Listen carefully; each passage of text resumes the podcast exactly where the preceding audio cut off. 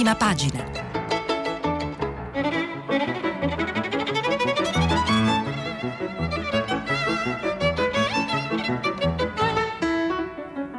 Questa settimana i giornali sono letti e commentati da Francesco Costa, vice direttore del giornale online Il Post. Per intervenire telefonate al numero verde 800 050 333. Sms e WhatsApp, anche vocali, al numero 335 56 34 296. Francesco Costa, vice direttore del giornale online Il Post, ha 36 anni, è nato a Catania e vive a Milano. È laureato in scienze politiche e ha iniziato a lavorare come giornalista nel 2009. Collabora con Roma Radio, ha scritto anche per il, il mensile del Sole 24 Ore, Il Foglio, Vanity Fair, L'ultimo uomo, Grazia e Donna Moderna. Esperto di politica americana, dal 2015 cura il progetto Da Costa a Costa, una newsletter e un podcast sugli Stati Uniti, per i quali ha vinto nel 2016 il premio internazionale Spotorno Nuovo Giornalismo e nel 2018 il premio per il miglior podcast italiano alla Festa della rete. Ha collaborato alla realizzazione per Rai 3 dei documentari La Casa Bianca. Il suo primo libro si intitola Questa è l'America, uscito a gennaio 2020 per Mondadori. Buongiorno e benvenuti a Prima Pagina. Oggi è lunedì 27 luglio del 2020, io sono Francesco Costa, staremo insieme tutta la settimana e sono particolarmente felice di tornare a Prima Pagina, che è una trasmissione che ha un posto speciale nel panorama italiano dell'informazione. Prima di cominciare a leggere i titoli dei giornali e quindi andare a vedere che cosa hanno scelto i, i, giornali tra le notizie di ieri per aprire le loro prime pagine, vi ricordo che stiamo pubblicando i vostri messaggi sul sito di Radio 3. Nella seconda parte della trasmissione dialogheremo e converseremo insieme anche a partire dai vostri messaggi. Veniamo però appunto ai titoli di prima pagina, poi vediamo anche naturalmente cosa c'è dentro i giornali. Corriere della Sera, la linea di Conte, subito i progetti, spese responsabili. Si parla del Recovery Fund, eh, il fondo per la ripresa che la Commissione europea ha deciso di stanziare, o meglio, i capi di Stato e di Governo dell'Unione, poi seguirà ancora un nuovo negoziato e c'è una partita politica italiana abbastanza importante, tra poco vi racconto meglio di cosa si parla. La Repubblica è un virgolettato di Fabio Panetta della Banca Centrale Europea che dà il titolo di prima pagina a Repubblica Riforme e Sud, ora la svolta. La stampa.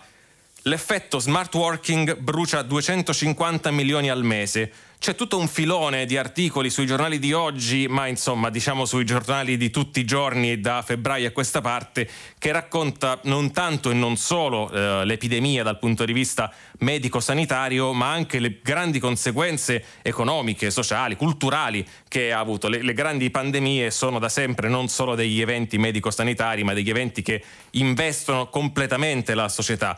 La stampa apre la prima pagina con un'analisi sullo smart working e sulle sue conseguenze, altri giornali se ne occupano e tra poco vedremo è anche interessante vedere eh, da quanti lati diversi e con quante prospettive diverse, alcune evidentemente ottimiste, altre meno, si possono leggere queste trasformazioni, anche perché la sensazione che abbiamo in tanti, ma sono sicuro anche voi, è che alcune di queste trasformazioni rimarranno anche quando, speriamo presto, l'epidemia sarà alle nostre spalle.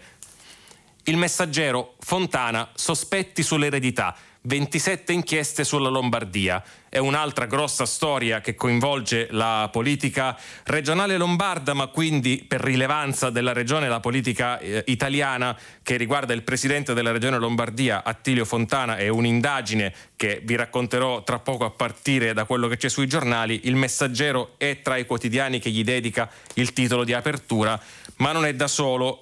Il fatto quotidiano Fontana racconta altre balle, metà PD e Italia Viva pronti a salvarlo. Vedremo poi a cosa fa riferimento qui il Fatto Quotidiano. Naturalmente ci sono anche giornali di orientamento molto diverso. La verità in prima pagina titola Fontana se il dono diventa un reato, fatti separati dal fango e anche il giornale ha una posizione eh, diciamo più eh, innocentista, vogliamo dire così, ma insomma più scettica rispetto al merito delle accuse, la verità su Fontana. l'avvocato del presidente che dà un'intervista al giornale, lo vedremo tra poco, indagato per un regalo alla regione. Libero titola con un virgolettato del presidente dell'IRBM di Pomezia, Piero Di Lorenzo, vaccino anti-Covid in farmacia a gennaio. Ora, i titoli di libero sappiamo che insomma, tendono a, nel migliore dei casi, semplificare cose complesse e, e questo è un esempio, nel senso che il eh, direttore, il presidente dell'IRBM di Pomezia, che coinvolto nello sviluppo di uno dei vaccini contro il, la Covid-19 ha detto che insomma, se tutto va bene, se tutto va come dovrebbe andare, speriamo, insomma, ci sono segnali ottimisti e che ci possono far essere speranzosi di avere forse il vaccino in farmacia a gennaio, ma ecco è tutto molto più sfumato rispetto alla perentorietà con cui lo leggiamo in questo titolo. Il foglio del lunedì titola La bolla dell'antipopulismo, è una, il titolo di un articolo di Marco Bentivogli che è stato segretario della FIM CISL fino, al, fino a pochissimo tempo fa, fino al giugno del, del 2020 e ci danno anche una piccola notizia, avrà una rubrica sul foglio. Italia Oggi, super bonus con opzione, si parla del bonus fiscale sugli interventi di ristrutturazione edilizia. Sole 24 ore, contribuenti traditi dal fisco 600 volte in 20 anni sullo, eh, sullo statuto diciamo, che, che, che, regola i rapporti tra i contribuenti e, e, il fisco e come è stato subito derogato non appena è stato approvato nell'agosto del, del 2000.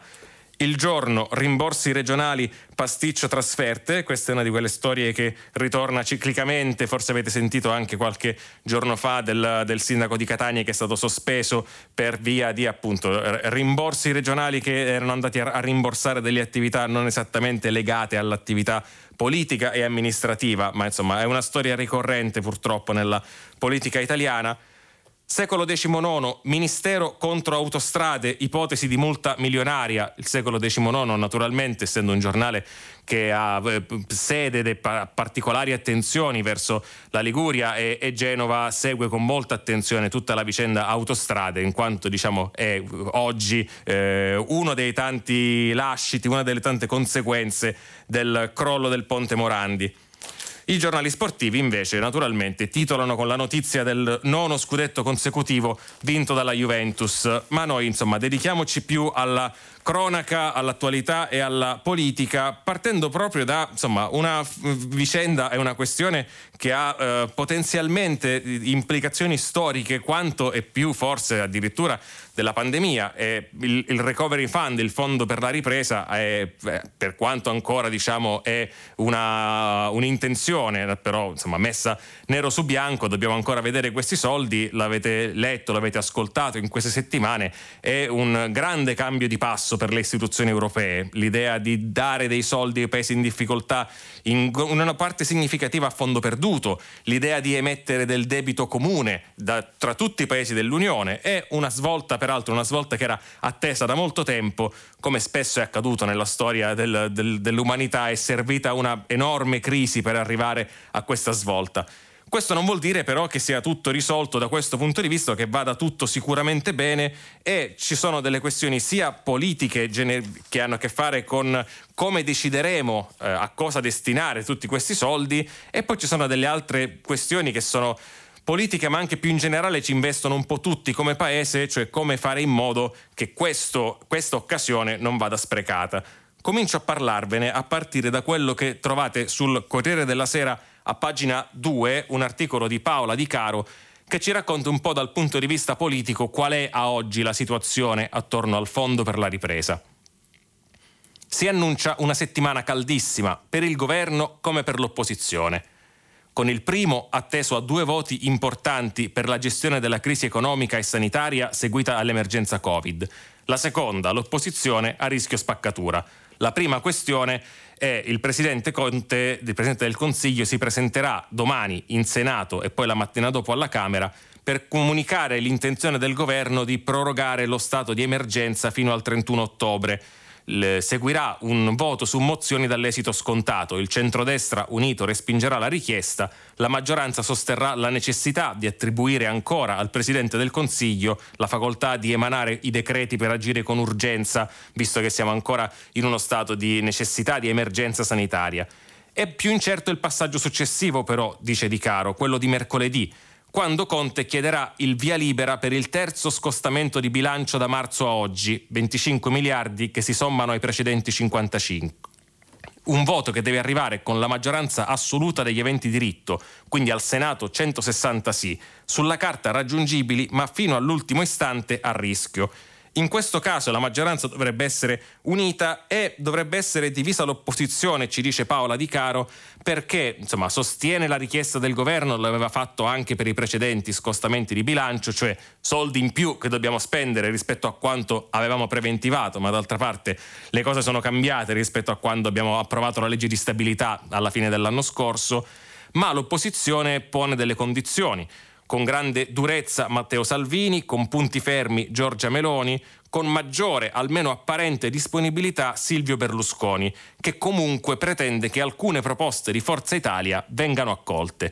Un semestre bianco fiscale, ma anche l'istituzione di una commissione bicamerale sull'uso del Recovery Fund. Ed ecco, vedete che arriviamo al tema di cui parlavamo poco fa. Ci sono delle questioni che sono evidentemente legate alla pandemia e soprattutto alle ai modi con cui il governo deve cercare, sta cercando di mitigare gli effetti della pandemia sulle vite delle persone, che si parli di quelli sanitari o che si parli di quelli economici, ma vedete che in questa trattativa parlamentare rientra già il recovery fund e quindi la, il modo in cui la politica deciderà come spendere questi soldi.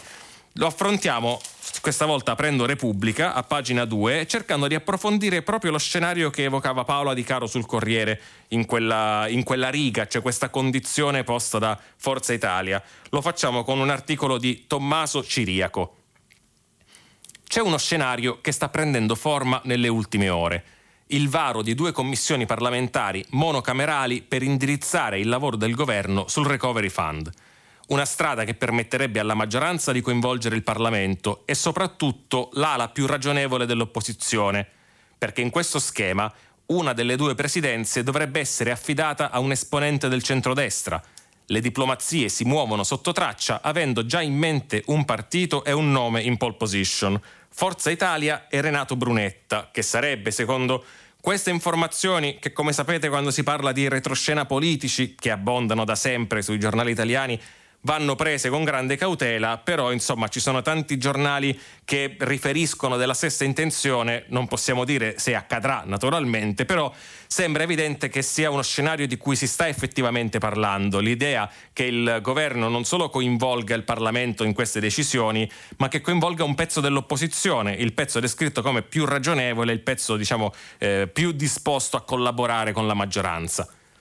Il problema, prosegue Ciriaco, è che le eventuali commissioni per il Recovery Fund esauriscono soltanto in minima parte il lavoro necessario per stilare un progetto organico capace di raccogliere i fondi europei.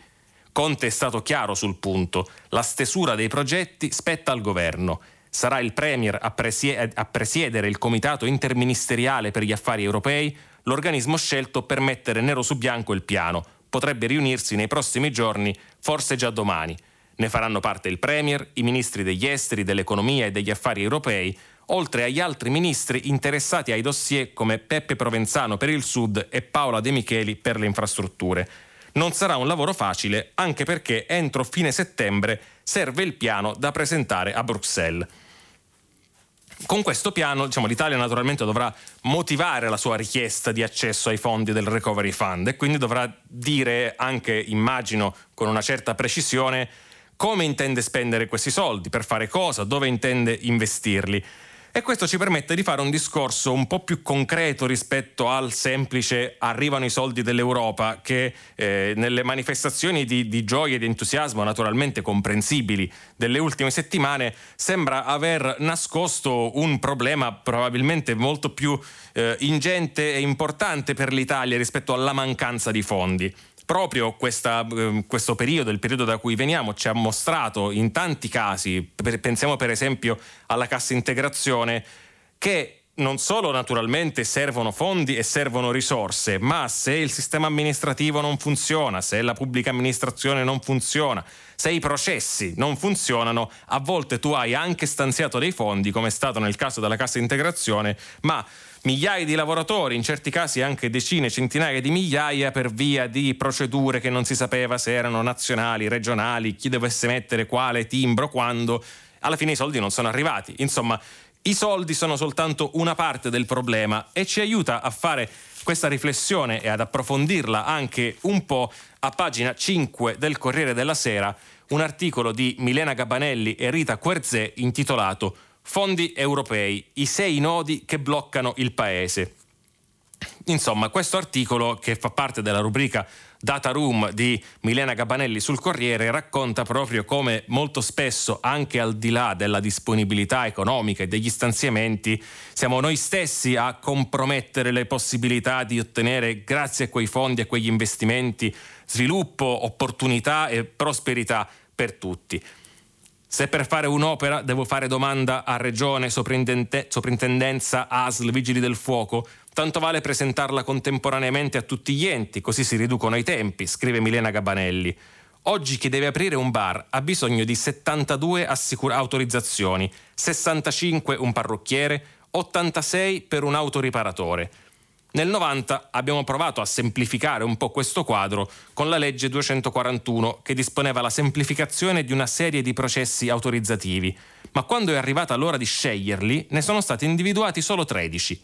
Il Ministero degli Interni ne segnalò soltanto uno, l'allevamento dei piccioni viaggiatori, uno dei tanti eh, aspetti, angoli in cui il racconto delle cose italiane che non funzionano diventa una specie di commedia.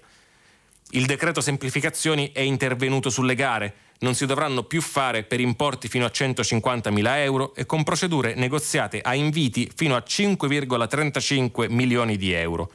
Per molti, aspetti, per molti esperti scusate, è una scelta giusta se, se circoscritta ai lavori da fare in urgenza. Diversamente è alto il rischio di penalizzare le aziende più efficienti aprendo la strada a favoritismi.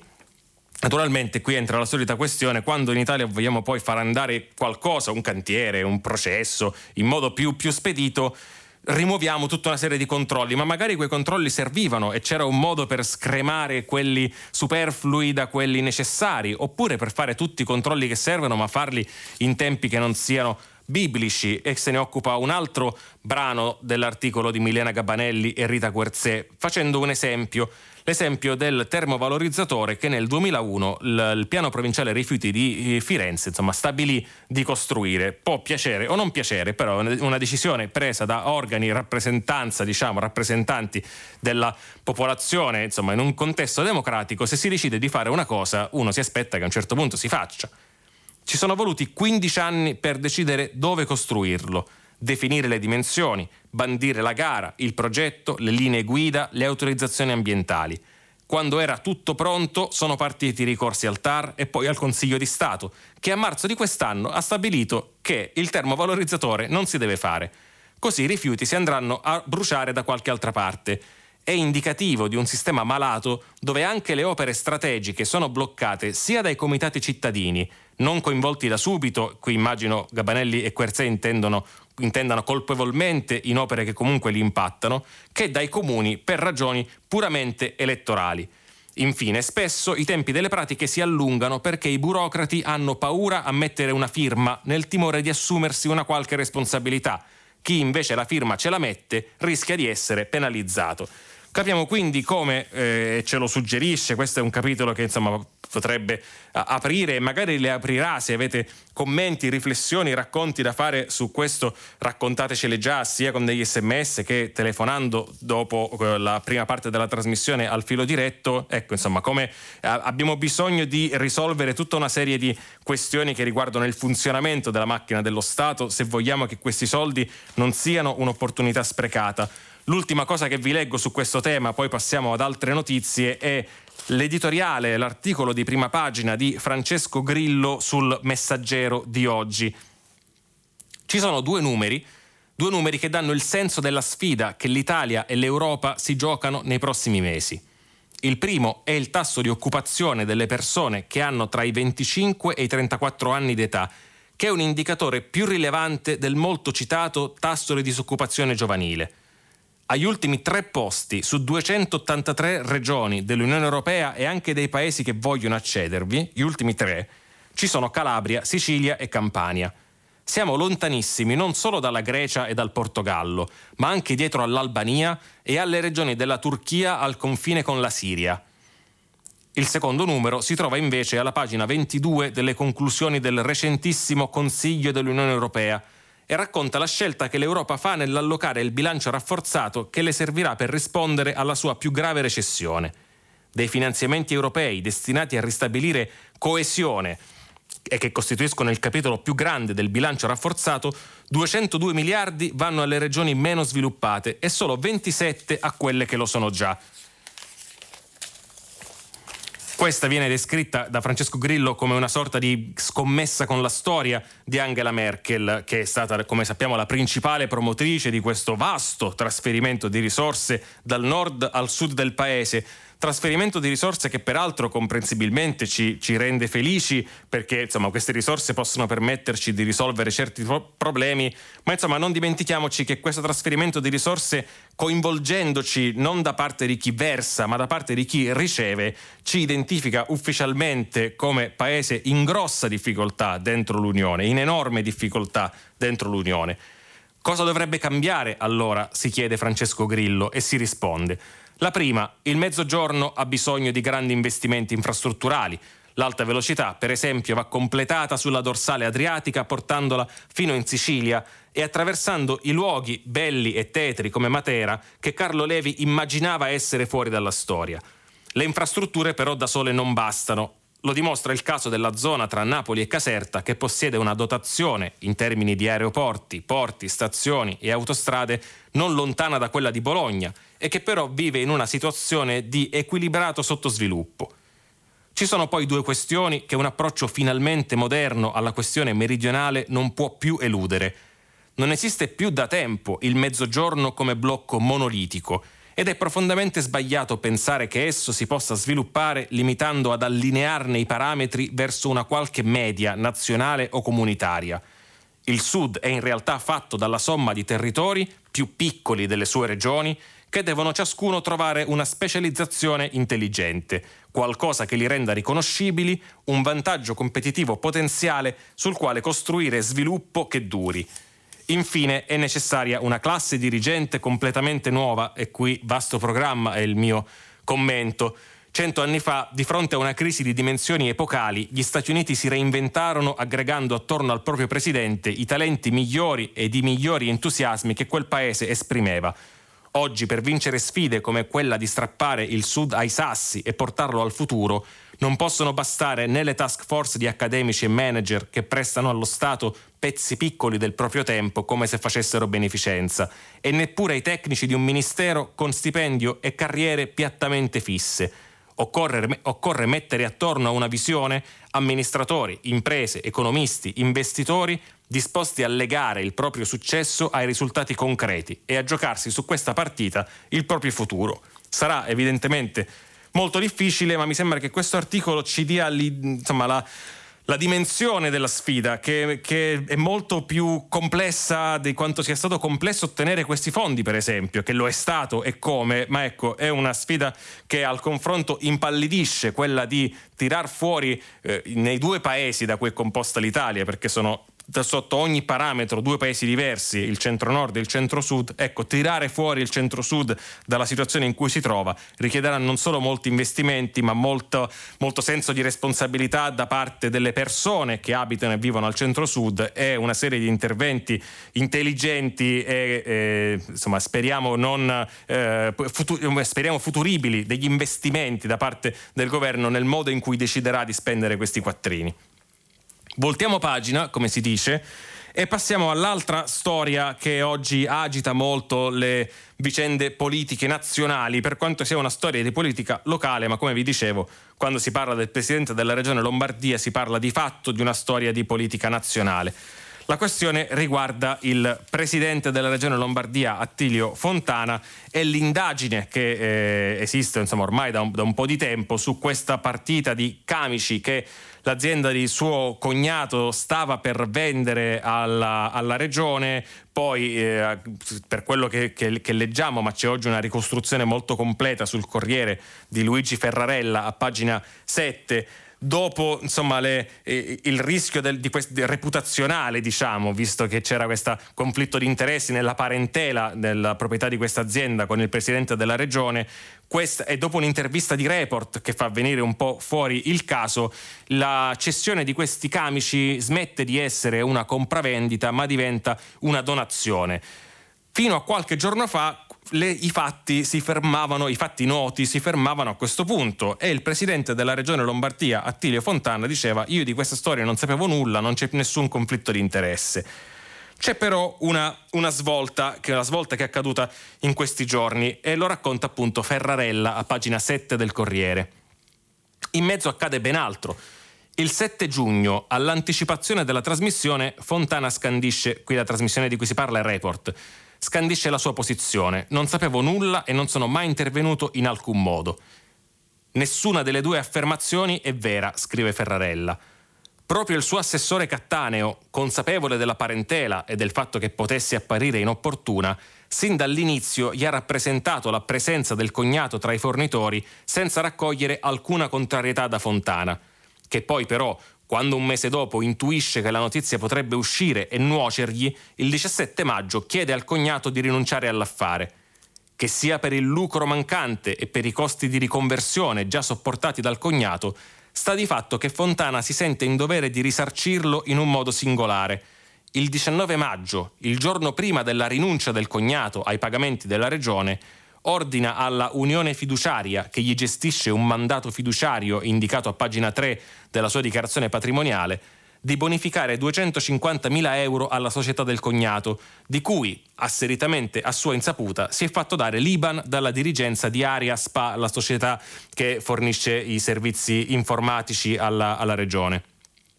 Fontana prende i soldi da un proprio conto in Svizzera all'UBS, del tutto lecito da quando nel settembre del 2015, come erede della madre morta a 92 anni, ha utilizzato, senza mai dirlo pubblicamente nella sua attività politica, la legge sulla voluntary disclosure per regolarizzare 5,3 milioni detenuti su quel conto svizzero da trust alle Bahamas costituiti nel 2005 e nel 97. Insomma, c'erano questi fondi in dei paradisi fiscali come le, le Bahamas, eh, fondi la cui intestataria risulta essere la madre di Attilio Fontana e eh, questi fondi poi sono eh, madre di Attilio Fontana che faceva la dentista a Varese, oggi ci sono molti racconti sui giornali su è plausibile che una dentista a Varese potesse arrivare ad aver messo da parte così tanti soldi, alcuni dicono sì, alcuni dicono no, alcuni dicono Varese è vicino al confine con la Svizzera e i professionisti qui hanno sempre fatto questo giochetto, sappiamo che lo raccontano oggi molti giornali, il, uh, i PM indagheranno anche sulla provenienza di questo denaro, Fontana dice questi erano soldi di mia madre madre, io li ho ereditati quando mia madre è morta e li ho fatti rientrare in Italia legalmente attraverso quello strumento di cui vi parlavo poco fa.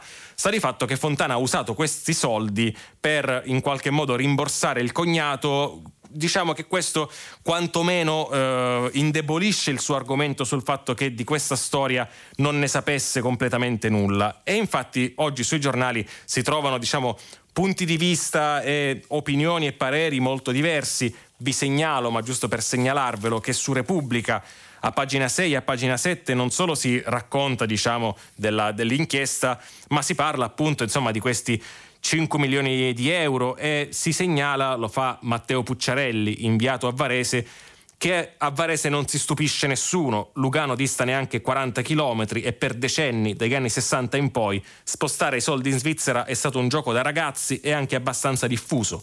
È il segreto di Pulcinella che questa pratica, a parte l'evasione, ha permesso di fare super affari a migliaia di persone. Che sia stato il caso di Fontana e famiglia nessuno può dirlo, ma questo lato della faccenda non sembra aver smosso più di tanto in città a Varese. Varese non solo è la città di Fontana, ma è anche la città di cui Fontana è stato sindaco, prima poi di proseguire la sua carriera politica facendo il presidente del Consiglio regionale in Lombardia e anche poi oggi il presidente della regione. L'avvocato di Fontana, e quindi vediamo al, all'altro punto di vista, viene intervistato oggi sul giornale a pagina 3, per questo il giornale titolava in prima pagina La verità su Fontana. Il, l'avvocato, insomma, che, che, ovviamente difende l'operato di Attilio Fontana de- definisce questa inchiesta come la favola del lupo e dell'agnello, dove le accuse vengono cambiate in continuazione. Sono partiti da un'ipotesi di interferenza nella vendita dei camici, poi hanno dovuto acquietarsi all'idea che Fontana dell'accordo non sapesse niente. Adesso salta fuori questa storia del bonifico. Luca Fazzo, che intervista Jacopo Pensa, l'avvocato di Fontana, dice: Beh, converrà che questa storia del bonifico non è bellissima. E l'avvocato risponde: Non convengo affatto. Sa cosa succede? Fontana viene a sapere della fornitura della dama, la dama è l'azienda del cognato. Lui pensava che fosse a titolo gratuito, come altre che l'azienda aveva fatto a ospedali e altri enti. Quando scopre che invece è a titolo oneroso, prega il cognato di rinunciare. Non c'è niente di male, ma non sia mai che vengano a farci le pulci. Perché allora il bonifico? chiede Luca Fazzo. A un certo punto Fontana, che è una persona di coscienza, si è rammaricato del salasso che aveva imposto al cognato. È sacrosanto non procurare vantaggi ai parenti, ma non era neanche giusto fargli perdere mezzo milione. Così decide di dividere con lui il sacrificio e mandargli 250.000 euro. In pratica Fontana decide di partecipare per il 50% al costo della donazione dei camici alla regione.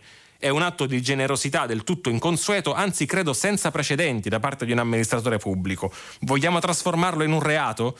Naturalmente questo non, non, sembra essere un reato, l'ipotesi è, ed è su questo che poi dovranno indagare, scusate, sicuramente indagheranno i PM, è che la, l'intenzione di Fontana, o meglio l'intenzione poi concretizzata di rimborsare in parte il cognato quando viene fuori la storia di questa cessione dei, dei camici e per evitare insomma, che diventasse un motivo di, di imbarazzo la cessione diventa la, da compravendita a donazione, insomma che, che, che Fontana lo, risarcisse perché in realtà gli accordi erano altri e che dietro questi accordi ci fossero dei favoritismi sulla, sulla base della parentela tra i due soggetti. Ma questo appunto è il cuore dell'inchiesta e quindi noi in questo momento non possiamo dire che cosa succederà e che cosa è successo in un senso o nell'altro.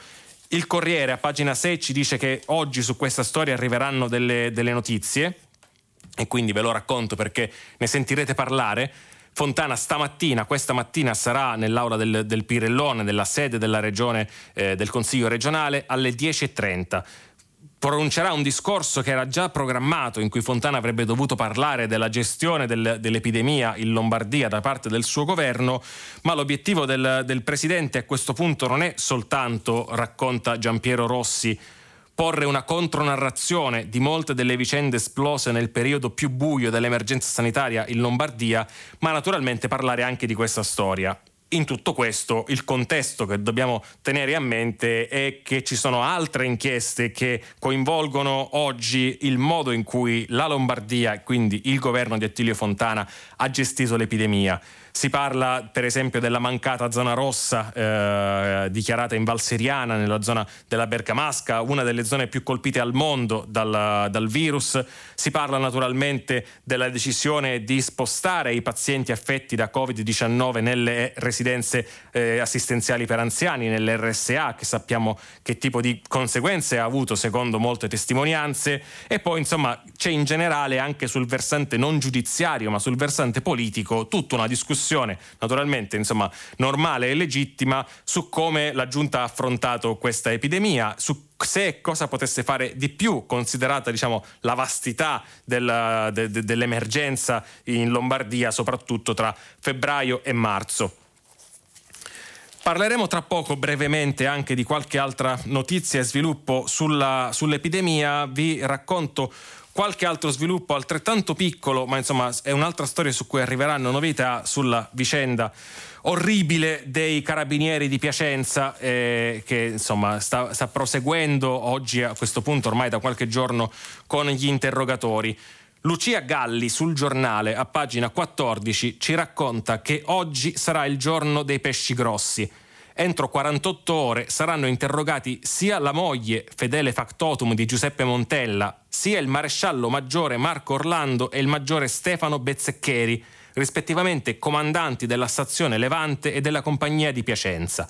Quanto sapessero, tacessero o quanto si compiacessero di quel record di arresti dai metodi anche robusti. A questo mireranno le domande degli inquirenti.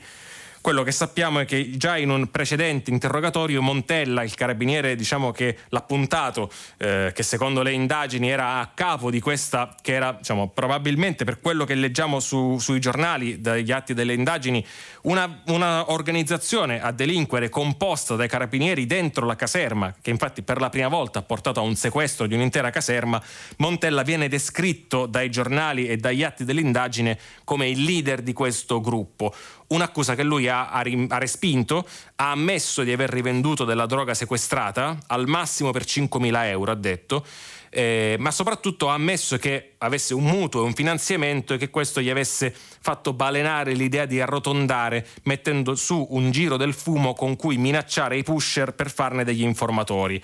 Oggi i giornali eh, raccontano, ed è l'ennesimo giorno di vicende orribili legate a questa storia di mm, persone, si parla di eh, spacciatori o, o, presunti tali, si parla anche di, di, una prostituta picchiate, minacciate, incastrate, benché non avessero fatto niente, allo scopo di tenerle sotto ricatto, allo scopo di farsi portare della droga, allo scopo di inserirli contro la loro volontà dentro questo sistema di spaccio che, ripeto, secondo gli atti delle indagini riferiti dai giornali e vedremo poi cosa, eh, che, cosa accadrà e che sviluppi ci saranno, insomma, veniva organizzato di fatto come attività dalla um, caserma dei carabinieri di, di Piacenza, la caserma Levante. Ci sono anche oggi sui giornali diversi racconti sul non solo tracce e stralci di intercettazioni che io evito di raccontarvi anche perché leggere questi frammenti di conversazioni fuori contesto è sempre un po' rischioso, ma anche molte riflessioni su come un sistema, il sistema con cui funzionano le forze dell'ordine, che stabilisce gli encomi, i premi per esempio per gli agenti sulla base delle statistiche, quindi per esempio del numero di arresti che effettuano, è un sistema che viene spiegato, distorto facilmente. Molti giornali oggi raccontano di come eh, una grande quantità di arresti anche per piccole o piccolissime quantità di droga gonfiasse questi numeri, portasse quindi encomi su encomi a questa caserma, quando in realtà poi le stesse quantità della droga sequestrata mostravano che insomma non è, non, non, l'Italia non faceva nemmeno la, la, località di Piacenza dei grandi passi avanti, ecco, mettiamola così, nella lotta alla, uh, all'illegalità e nella lotta allo spaccio. Questa faccenda del, dei carabinieri di Piacenza è secondo me eh, davvero eh, terribile e scoraggiante perché va a minare una delle eh, poche cose a cui ci affidiamo, e cioè diciamo, la fiducia verso le istituzioni. E sappiamo che viviamo un'epoca di poca credibilità e scarsa credibilità di molte istituzioni, le forze dell'ordine rimangono eh, in tanti sondaggi tra le istituzioni comunque a cui gli italiani si affidano di più ma gli episodi di questo tipo, magari non così orribili, ma alcuni anche di più, di abusi di potere, di torture, eh, purtroppo negli ultimi anni sono stati non pochi, ecco, mettiamola così, diciamo non pochi da poter davvero parlare soltanto di mele marce. Diversi articoli nei giorni scorsi, ne avete anche parlato la settimana scorsa leggendo i giornali con Francesca Sforza, insomma raccontavano di come poi i casi isolati cominciassero a essere abbastanza, non da, ovviamente non da far parlare di comportamenti generalizzati, ma di far parlare di un problema. Ecco, sullo stesso filone, quindi di istituzioni a cui italiani, noi italiani, ci affidiamo e che però spesso non meritano quella fiducia, Mm, a questo proposito vi leggo un articolo che trovate a pagina 10 su La Verità quei boss troppo comuni. È un articolo di Mario Giordano e Antonio Di Francesco che racconta un dato eh, interessante, se volete, e anche abbastanza sorprendente. Non c'erano mai stati in Italia tanti enti pubblici sciolti per mafia come oggi. Nel 2019 sono stati 51, a cui se ne sono aggiunti altri 6 nelle prime settimane del 2020. Tra questi c'è anche un comune della Valle d'Aosta, quello di Saint-Pierre.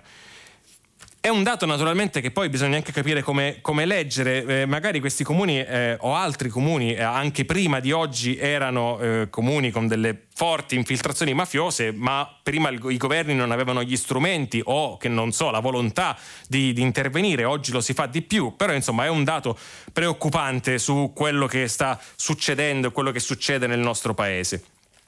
Questo, se volete, si lega pure al discorso che facevamo prima su come arriva una barca di soldi da parte dell'Unione Europea e noi questi soldi dobbiamo fare in modo non solo di spenderli bene, ma anche di assicurarci che non finiscano in mani sbagliate. E dobbiamo farlo anche perché da più parti, c'è ora anche una, eh, un'informativa della Direzione Investigativa Antimafia, si segnala come i fondi stanziati in situazioni di emergenza per affrontare la pandemia possono insomma, essere eh, visti con curiosità, diciamo così, con interesse da parte delle organizzazioni criminali di tutta Italia che evidentemente vorranno giocare la loro parte nell'accaparrarsi questi fondi.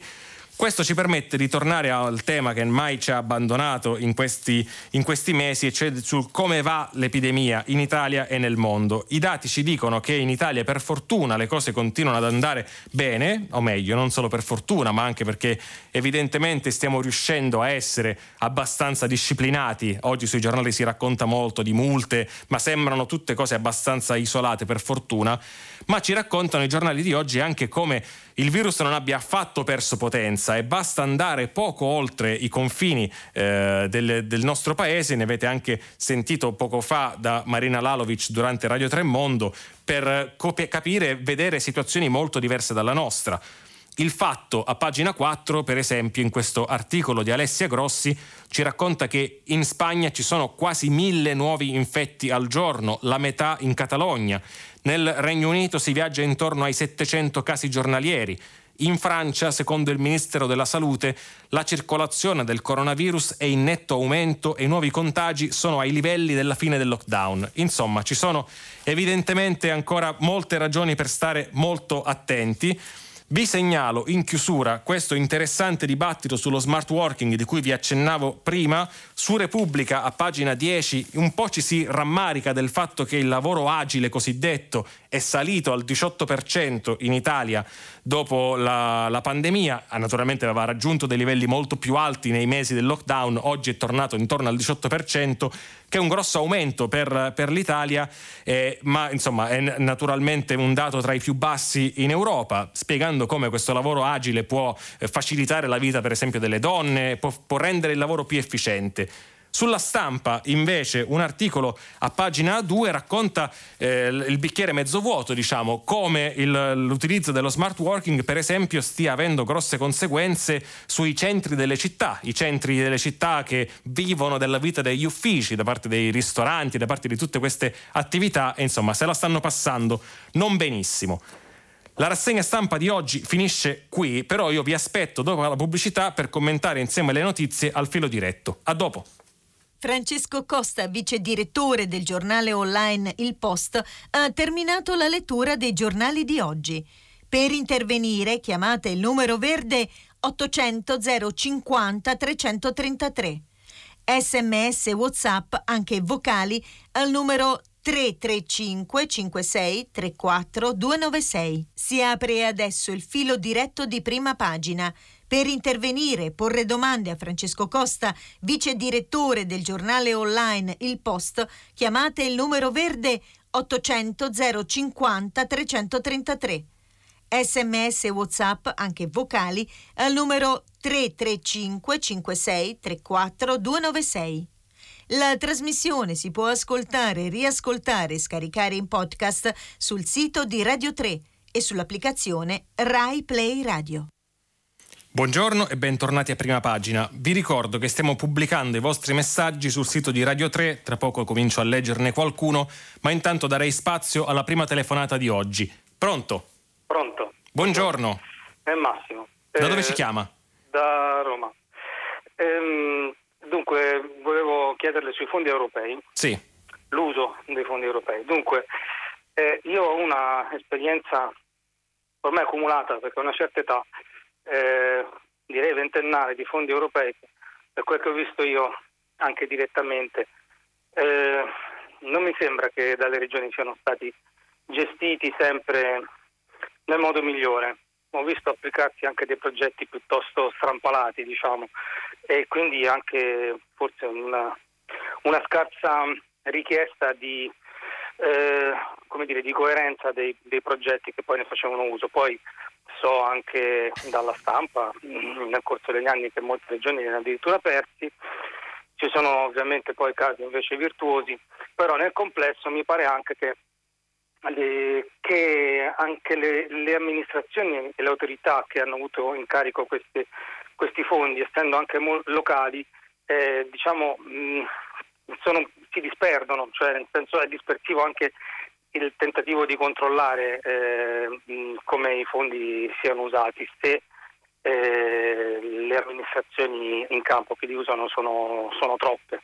Quindi io personalmente a distinto eh, sarei più per una gestione mh, nazionale centralizzata, anche perché eh, io credo che questo Paese abbia bisogno di riforme e anche di investimenti per realizzarle e questo forse credo sia l'ultima occasione perché se noi non ci riprendiamo temo che nel mondo globalizzato eh, non ci verrà più consentita una posizione così che noi abbiamo potuto ottenere ehm, anche nel corso del, degli anni 90, degli anni 80. Eh, il mondo è cambiato e noi non ce ne siamo ancora accorti. Ora abbiamo a disposizione questo denaro, quindi io credo che andrebbe messo in campo per progetti visionari, or, visionari di visione organica di lungo periodo e anche a sostegno di una classe media che è in grande sofferenza sicuramente, però una cosa io vorrei che in questo paese si facesse, le istanze sono molte, eh, spesso sono, ci sono delle posizioni anche ideologiche che mh, mm, mh, mm, portano istanze diverse. Secondo me le istanze andrebbero raccolte tutte e realizzate tutte contemporaneamente in un grande piano organico che rimetta in, in, insieme anche un'unità del Paese non so, mm, forse la ringrazio. Ecco, no, no, non so ma... capito il senso di quel che dico. come, eh. guardi, io ho capito il Perfetto. senso e lo, e lo spirito del suo intervento e lo condivido anche, nel senso che esiste un rischio naturalmente che il rischio che mettiamoci il cuore in pace questa quantità di soldi che arrivano in Italia ma questo vale anche per gli altri paesi ci sarà inevitabilmente una parte che non sarà utilizzata nel modo migliore possibile. Purtroppo, diciamo, le cose perfette non sono di questo mondo e conosciamo noi stessi, il nostro paese, conosciamo anche tutte le cose che, che non funzionano. Questo non deve diventare in nessun modo un alibi e anzi bisogna fare in modo che le briciole che dovessimo perdere ai margini di grossi investimenti siano effettivamente delle briciole, anche perché poi ci sono delle scelte strategiche da fare su, su come spendere questo, questo denaro e non è detto che noi possiamo imbroccarle tutte queste scelte strategiche, magari decidiamo di investire in un settore che poi per qualche motivo non ripaga l'investimento, questo è parte del rischio che, che corriamo ma è un rischio normale, quello che dobbiamo fare è far sì che questo investimento, questi investimenti producano risultati di lungo periodo e che quindi creino le condizioni perché poi l'economia italiana, gli italiani, gli imprenditori italiani, i lavoratori italiani possano utilizzare per esempio le infrastrutture per la loro impresa, per le loro eh, scelte in termini per esempio di dove andare a vivere, per facilitare le loro, le loro vite. Questi soldi sono tanti naturalmente, ma sono anche un numero abbastanza, diciamo, finiscono ecco, a un certo punto. Non è che possiamo pensare di utilizzarli per pagare stipendio, pagare pensioni. Questa, quelle sono delle eh, investimenti, delle, o meglio, no, delle, delle, spese che in emergenza bisogna fare, bisogna continuare a farle, anzi forse bisogna farle anche meglio, penso a chi durante questi mesi, dai lavoratori autonomi a chi ancora aspetta la cassa integrazione, ha visto pochino purtroppo da parte dello Stato, eh, ma questa è una situazione di emergenza che a un certo punto finirà quando, speriamo presto, l'epidemia potrà essere dichiarata conclusa non solo in Italia ma in tutto il mondo grazie con ogni probabilità a, a un vaccino. E nel frattempo poi cosa succede? Dobbiamo essere in grado di far sì che questi soldi vengano investiti in infrastrutture che diano, per esempio, risultati e, e, servano nel lungo periodo. Penso a quello di cui scriveva oggi il messaggero in prima pagina, per esempio, l'alta velocità che da, da Roma a, a Milano, da, da, Roma in su, diciamo, a Venezia, Padova, Torino, ha contribuito moltissimo a rimescolare, a, a, a rendere più, più stretto stretto, ecco, rendere più vicini i posti che sembravano o potevano essere diciamo, visti come molto più lontani fino a, fino a, poco tempo prima ed è insomma inaccettabile che da Napoli in giù, dalla Puglia in giù e parliamo comunque di zone che non sono poi ben collegate ma da Napoli, dalla Puglia in giù sia, siamo praticamente fermi sul piano infrastrutturale a molti decenni fa.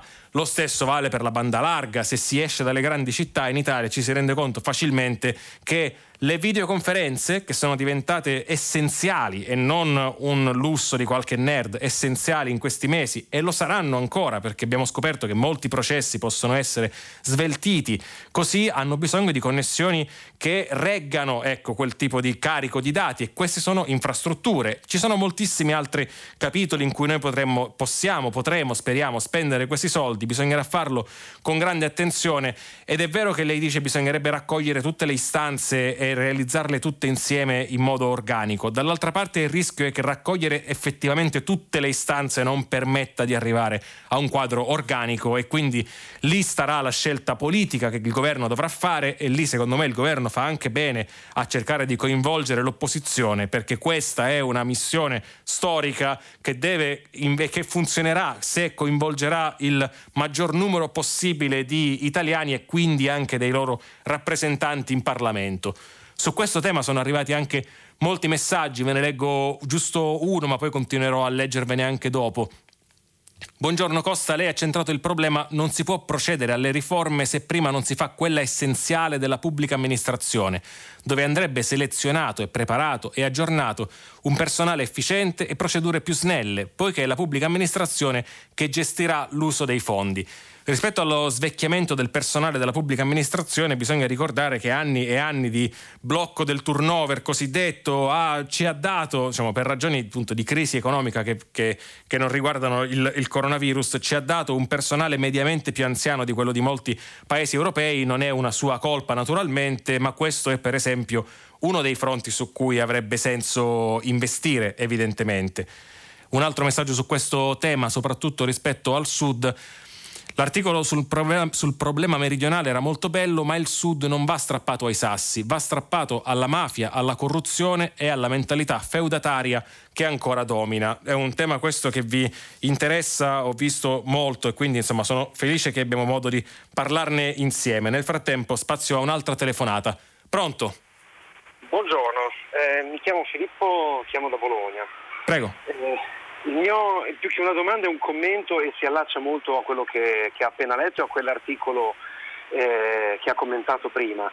Il problema è grosso, noi possiamo creare tutte le infrastrutture che vogliamo nel nostro paese, ma manca eh, la, la vera questione meridionale, che in realtà è una questione legata a tutto il nostro paese, è eh, la rimozione di quella patina di corruzione e di mala politica e in aggiunta anche alla ehm, al cambio di mentalità che deve esserci nel nostro paese, che purtroppo nel meridione è ancora molto accentuato, questa mentalità feudataria di cui ho appena letto il, il messaggio, eh, questo atteggiamento eh, a volte anche troppo remissivo nei confronti di autorità che si impongono ma non necessariamente devono essere autorità eh, ufficiali dello Stato, ma sono autorità artificiose che si sono venute a instaurare nei secoli. Questo va cambiato molto, secondo me. Sono d'accordo, sono d'accordo, ma guardi, io eh, del suo commento, detto che lo condivido, condivido soprattutto la parte che spinge a una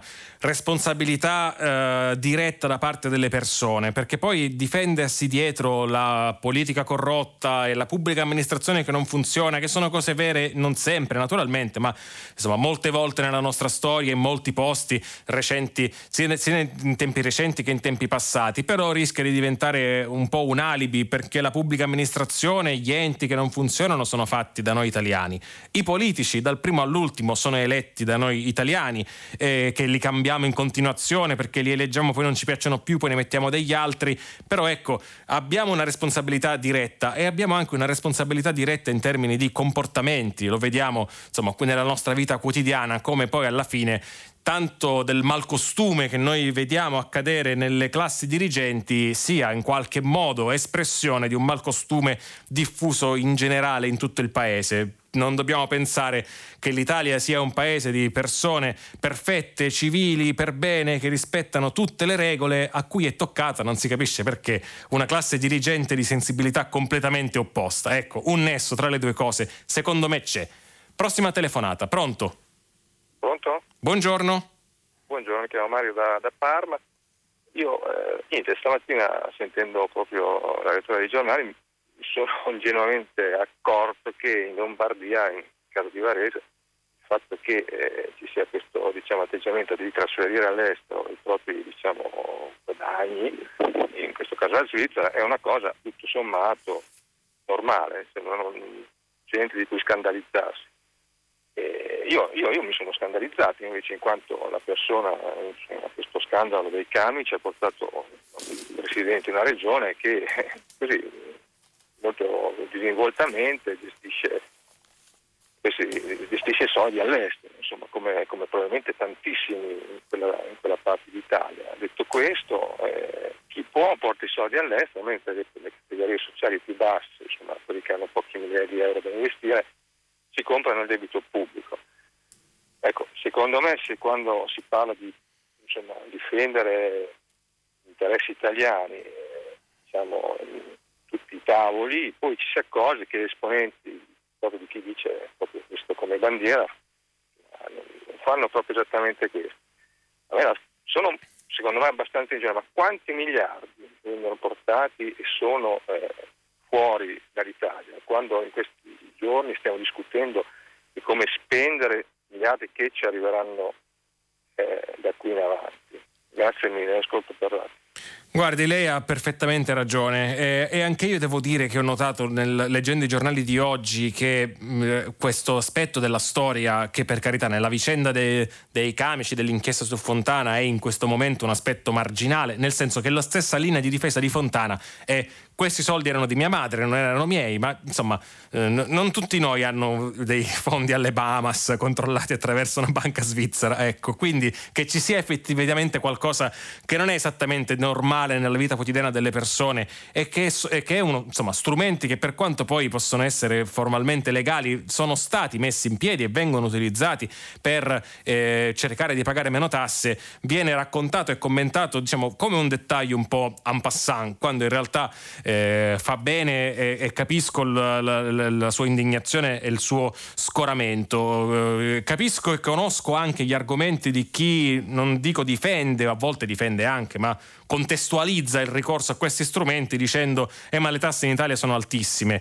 Eh, però eh, fa bene lei a ricordare che c'è tutta una larga, ampia fetta di italiani che non ha facoltà di scegliere se pagare o no le tasse sulla base di quanto siano alte, quindi stabilire sì mi vanno bene allora le pago, sono troppo alte allora non le pago e parlo dei lavoratori dipendenti che vedono nella loro busta paga ogni mese quanti soldi le loro aziende pagano eh, per il loro lavoro, quant'è la loro retribuzione lorda e quanti di quei soldi, il famoso cuneo fiscale, va in tasse. Le tasse sono così alte in Italia non solo, ma anche perché eh, non è che le paghino esattamente tutti e insomma non sappiamo ancora se questa storia ce lo, ce lo racconta, non sappiamo ancora nemmeno se questi soldi fossero no effettivamente della madre di Fontana. Oggi i giornali ci dicono che ci sono insomma, dei dubbi da parte degli inquirenti e quindi lo scopriremo. Questa è la difesa di Fontana, anche se fosse, insomma, per quanto i dentisti guadagnino bene, che una dentista avesse messo da parte 5 milioni di euro in un eh, fondo eh, controllato dalla Svizzera nelle Bahamas, ecco,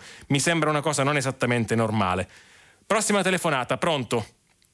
Pronto, buongiorno a tutti. Buongiorno. Da, da, Gorizia. Eh, in questi giorni, in questo periodo, una delle parole chiavi è chiave semplificazione.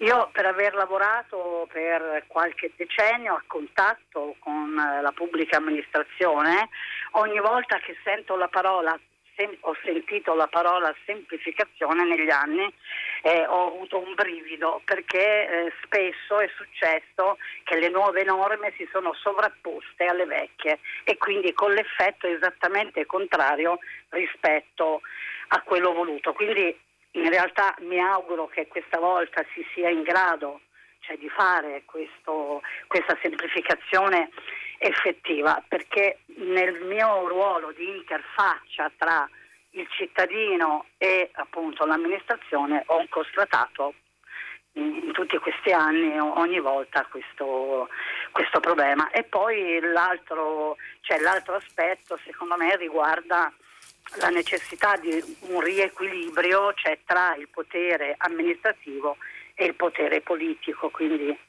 potrei riassumere dando a Cesare ciò che è di Cesare.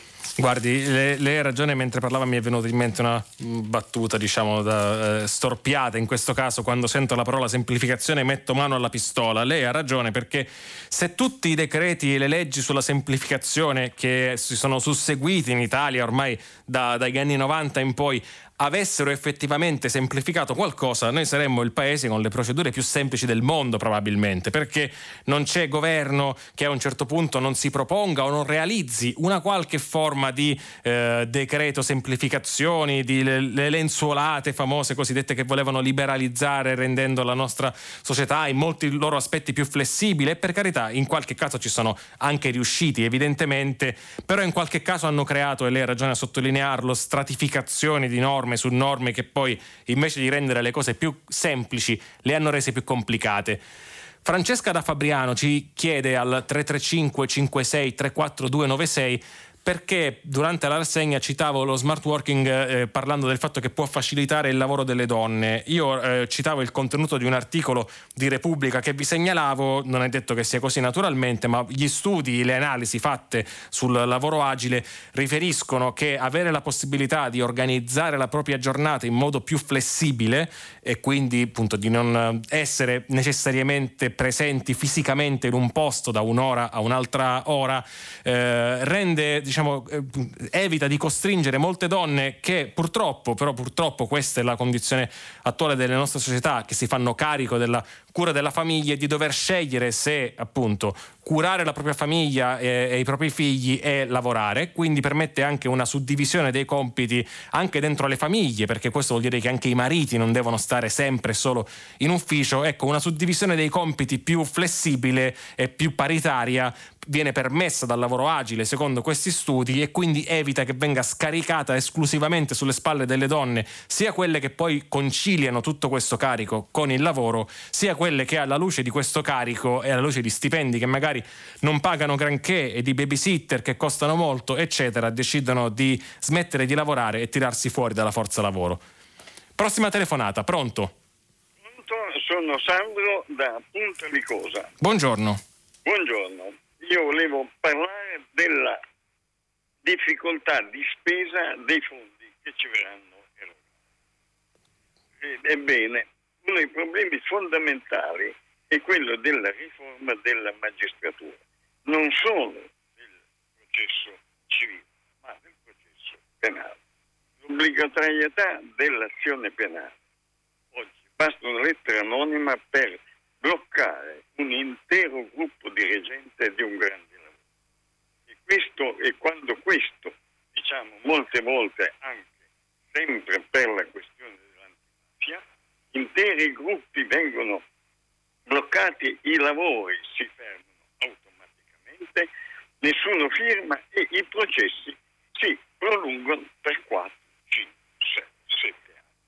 E eh, ovviamente i fondi pubblici si perdono parlando ovviamente di un caso reale, e quindi questa senza poi la responsabilità civile del magistrato, che non, diciamo, non si importa ben niente che dei giovani perdano la, la, la, la possibilità di lavorare, parlo di tutti i laureati, di, di qualsiasi tipo di, di, di persona coinvolta, i fondi pubblici si perdono e trovare qualcuno della pubblica amministrazione che firmi è quasi una condanna, è quasi una condanna che si autoinfligge.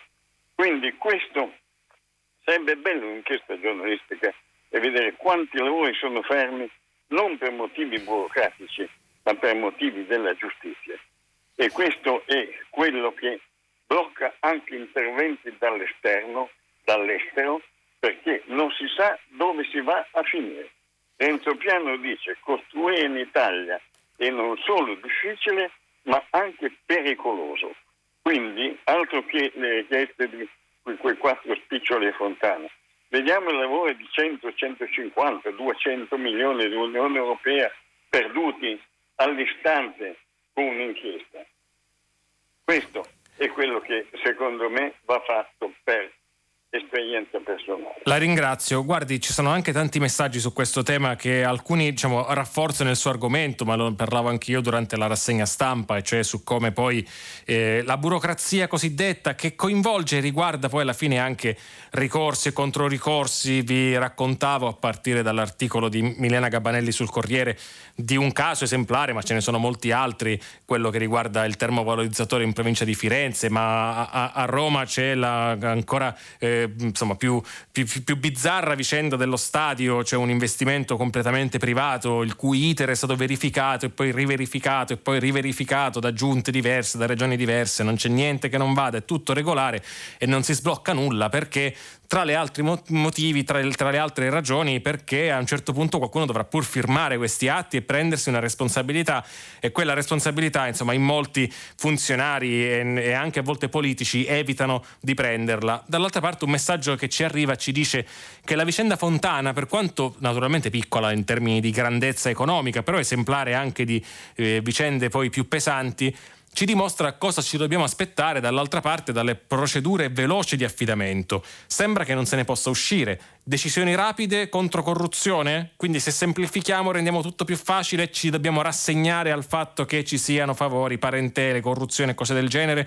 Se invece mettiamo i controlli rimane tutto immobile? A me questa sembra una di quelle dicotomie tra eh, opposti assoluti che esiste diciamo, quasi soltanto in Italia. Diciamo, bisogna renderci anche conto che in altri paesi europei non è che le cose vadano sempre perfettamente, ci mancherebbe altro, ma non sono costretti a oscillare tra, questo, eh, tra questi due opposti così, così forti ed entrambi naturalmente da, da evitare. Bisognerebbe trovare norme e punti di equilibrio che consentano di essere vigilanti, di intervenire quando qualcosa non viene fatto secondo le regole, ma anche di non tenere cantieri, situazioni, decisioni aperte a causa della burocrazia per decenni. Prossima telefonata, pronto? Buongiorno, mi chiamo Cristina, chiamo da Bolzano, un saluto a lei e a tutti i radioascoltatori e radioascoltatrici. Buongiorno. Torno sul caso Fontana. Um, non dico che mi sembra poco plausibile il fatto che lui non sapesse che il cognato stava fornendo la regione che, stava, che lui stesso go- governa, insomma, è poco plausibile, ma può anche capitare insomma, in, un, in un mondo strano. Eh, quello che a me sconcerta è il fatto che eh, un politico che ehm, guida una delle regioni più importanti d'Italia e che forse si candidava o si, mh, mm, aveva intenzione di entrare in politica nazionale, tenga i soldi all'estero. Eh, non vorrei fare un discorso banale di morale politica perché è un po' assurdo e anche un discorso un po' vecchio forse di retroguardia, ma credo che chi si candida a guidare l'Italia, a guidare una regione così importante, quantomeno debba dare un'immagine, se non di realtà, un'immagine di onestà. Quindi non dare l'impressione di avere nascosto da qualche parte, in qualche paradiso fiscale, che sia la Svizzera, le Bahamas o dove, i propri soldi. E eh, non tanto per un fatto di evasione delle, delle, tasse, perché su questo è un male italiano terrificante, io sono una dipendente pubblica, quindi eh, è anche un discorso che mi fa male personalmente, ma proprio perché chi ci governa almeno dia l'immagine, dia l'idea di essere una persona per bene. Poi non lo è, lo scopriremo, ma non credo che si possa continuare a pensare di dare fiducia a delle persone che passano il tempo, come il partito a cui appartiene Fontana, a dire l'Italia agli italiani, ma i miei soldi alle Bahamas. Uh, questo insomma mi, mi, sembra veramente anche questo un discorso vecchio di coerenza politica. Guardi, io la ringrazio, devo eh, soltanto diciamo, precisare che poi eh, per la, la quello che racconta Fontana è che questi soldi erano di sua madre, non, non, suoi, lui li ha ereditati alla morte della madre e poi li ha fatti tornare in Italia con quello strumento della voluntary disclosure per cui lo Stato permetteva a chi aveva fondi all'estero di riportarli in Italia al prezzo diciamo, di una sanzione e una imposizione fiscale relativamente moderata, diciamo, pur di farli tornare noi non vi eh, prendiamo tutto quello che vi avremmo dovuto prendere, ecco questo era diciamo, il principio ispiratore di queste norme, quindi poi Fontana i soldi li ha effettivamente eh, riportati in Italia ehm, o meglio li ha dichiarati. Ecco. Eh, sono d'accordo con lei sul fatto che comunque non sia una vicenda diciamo, particolarmente edificante. In tutto questo non ci dimentichiamo che i giorni, le settimane in cui avvengono, avvengono, si sviluppano questi fatti sono i giorni peggiori per l'epidemia in Lombardia, sono i giorni in cui c'è effettivamente un'emergenza colossale, per cui da una parte la regione cerca di procurarsi camici praticamente, camici, dispositivi di protezione individuale in generale, in tutti i modi e quindi sottoscrive contratti di fornitura con tantissime aziende, non solo con questa, ma ecco Fontana che aveva detto di non sapere nulla di tutta questa storia, semplicemente a causa del fatto che lui si fa, si fa dare il l'IBAN dell'azienda del cognato e gli bonifica dei soldi, dimostra che almeno qualcosina sicuramente sapeva. Prossima telefonata, pronto? Buongiorno, sono Mirella dalla provincia di Latina. Buongiorno. Io vorrei esprimere un desiderio. Come cittadina a me interessa molto cercare di capire come funziona il mio Stato. Allora io chiederei ai giornalisti che in occasioni di um, dire, eventi, di notizie tipo quella della caserma di Piacenza, venisse raccontato ai cittadini con molta chiarezza come funziona la filiera. Ecco, per esempio, questi signori acquisivano droga la cui acquisizione pubblicizzavano per poter avere lodi, eh, elogi e promozioni. Allora, questa, questa droga credo che dovesse afferire a un centro di raccolta e di distribuzione. Questo centro di raccolta doveva ehm, dire, segnalarlo, doveva ehm, eh, comprovarne la, l'arrivo e quindi eh, non è successo. Ecco, però non per sottolineare lo scandalismo della notizia, ma per capire proprio come funziona lo Stato, se funziona bene e nel caso che non, non abbia funzionato trovare le responsabilità, oppure se ci sono dei vuoti eh, normativi di controllo che permettono poi che nessuno sappia niente di alcune cose.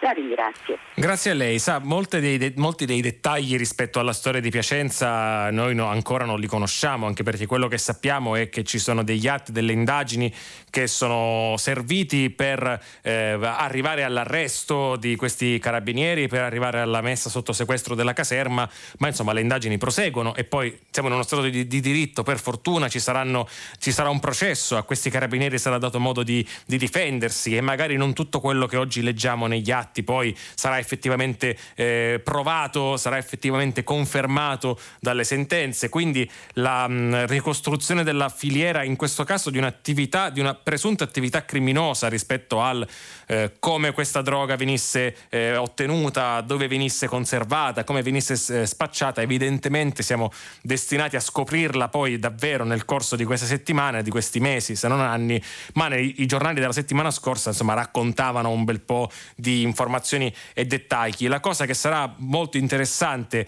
e sarà forse la vera cosa interessante di questo processo è se e quanto saranno coinvolti i superiori di questi carabinieri, se e quanto questa storia rimarrà confinata a questi agenti e questa, agenti di questa caserma e se e quanto invece saranno riscontrate delle responsabilità, delle omissioni da parte dei loro superiori. Credo che questa sia poi la cosa davvero interessante da tenere d'occhio. Prossima telefonata, pronto?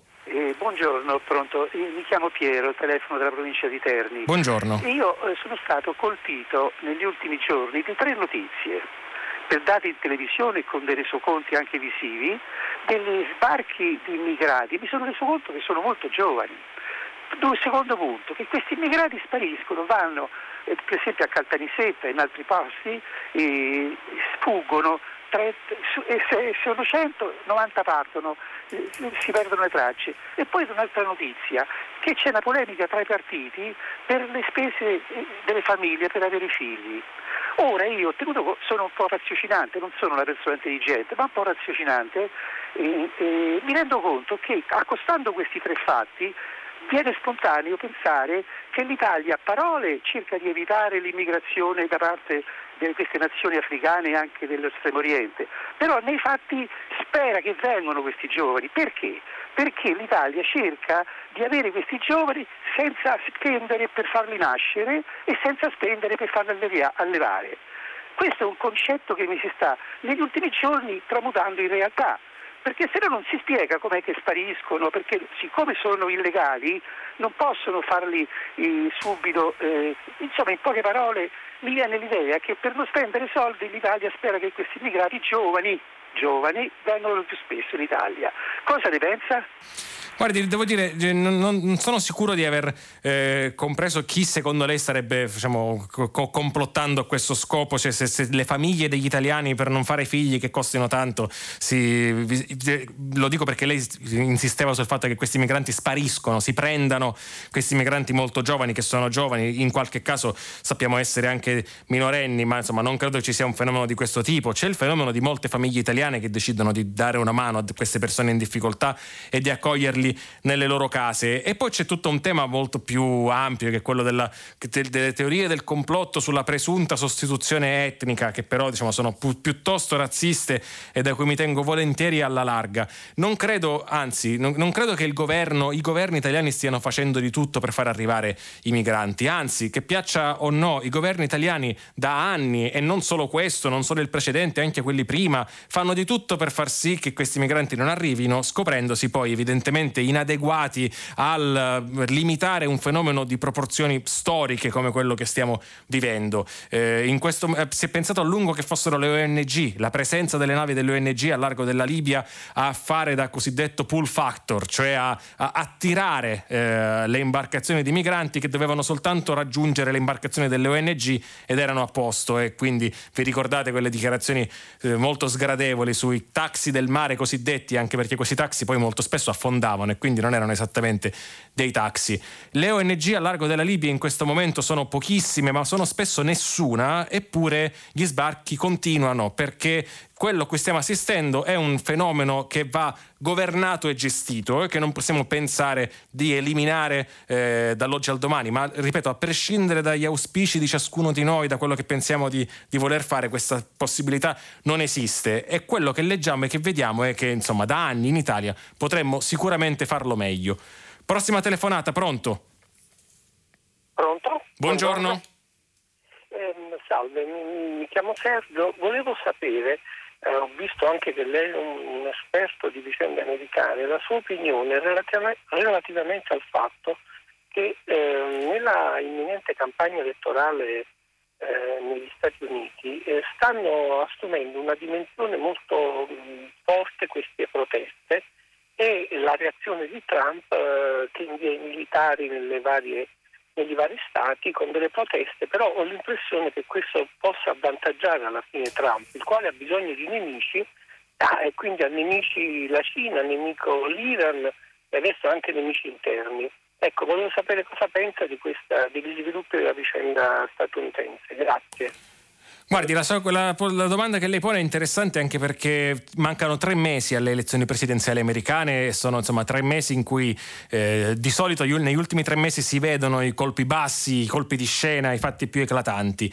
È vero che le proteste contro il razzismo che erano cominciate tra, marzo, tra maggio eh, e giugno non solo non hanno ancora perso forza, ma hanno riacquistato forza quando il presidente Trump le ha legate esplicitamente all'aumento eh, della criminalità al teppismo, all'anarchia, parole che ha usato lui stesso, al punto da inviare soldati, truppe federali in molte città americane. Un fatto che per gli Stati Uniti è molto grave. Il governo federale di solito non è coinvolto nel controllo del territorio, non esiste nemmeno una forza di polizia federale con mansioni di controllo del territorio negli Stati Uniti. Ci sono delle forze federali con mansioni molto specifiche, l'FBI, la più famosa, che indaga sulla criminalità organizzata e i reati più violenti.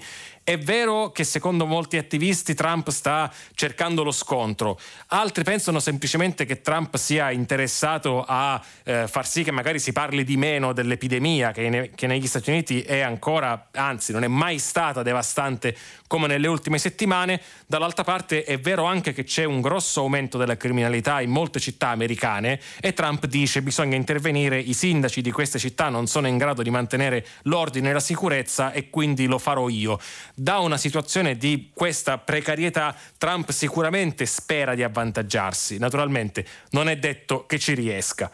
La rassegna stampa di oggi e anche il filo diretto finiscono qui. Dopo il giornale radio, Edoardo Camurri conduce pagina 3.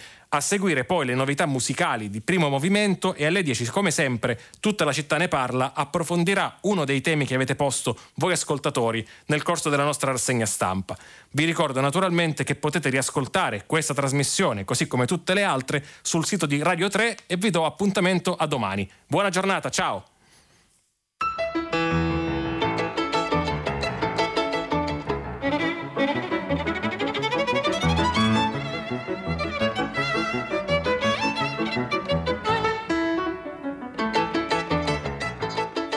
Francesco Costa, vice direttore del giornale online Il Post, ha letto e commentato i giornali di oggi.